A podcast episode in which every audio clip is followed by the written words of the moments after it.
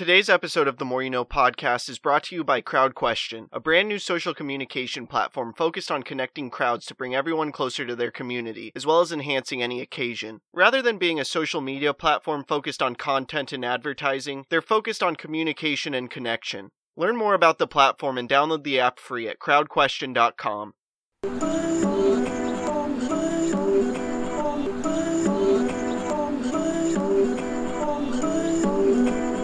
trying to make it all make sense. The Moore. You Know. Podcast. Today, I want to discuss some guidance for putting your losses into perspective that John C. Maxwell shares in his book Sometimes You Win, Sometimes You Learn. Obviously, no one goes out of their way to have bad experiences, but at the same time, no one's perfect and nothing works out perfectly. So, losses and bad experiences are unavoidable. But with this being said, the truth is that the negative experiences we face can do us some good. We just must be willing to let them. And the basis for getting something good out of a negative experience is perspective. With this being said, I now want to go through John's guidance, which will help you with facing bad experiences and getting the most out of them. The first thing to do is accept your humanness. No matter how hard we try, how talented we are, or how high our standards may be, we're going to lose, and this is because we're human.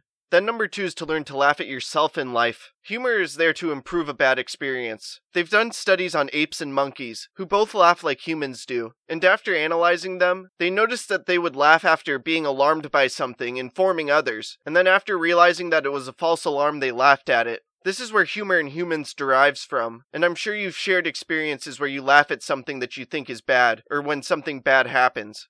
Then, number three is to keep the right perspective. How you respond and the perspective you have regarding a bad experience dictates how bad of an experience it will truly be. When facing difficulties, maintaining perspective isn't always easy, but it's worth fighting for. And there's a few things you can keep in mind to maintain the proper perspective. First, don't base your self worth on a bad experience. Second, don't feel sorry for yourself. And third, consider failure as a process to learn and improve.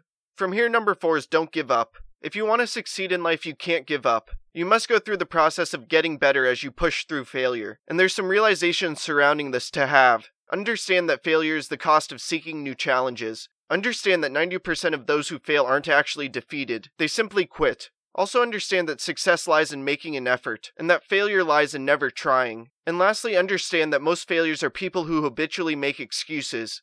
After that, number five is don't let your bad experiences become worse experiences. Always try to make the most of a situation. And keep in mind that there's a difference between bad experiences based in ignorance and bad experiences based in stupidity. Bad experiences based on ignorance is when you did or didn't do something because you didn't know better. Bad experiences based on stupidity is when you knew better but you did or didn't do anyways. And finally, number six is to let the bad experience lead you to a good experience. When we turn losses or bad experiences into learning experiences, we then transform them into a good experience.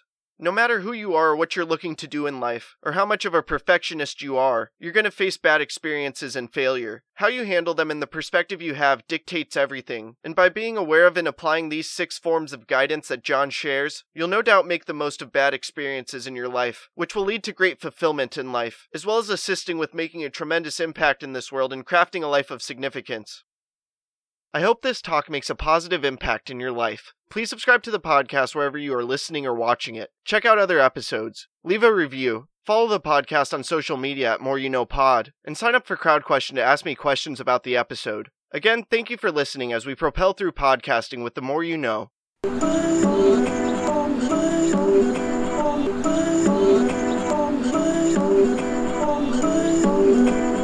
Trying to make it all make sense. The Moore. You Know. Podcast.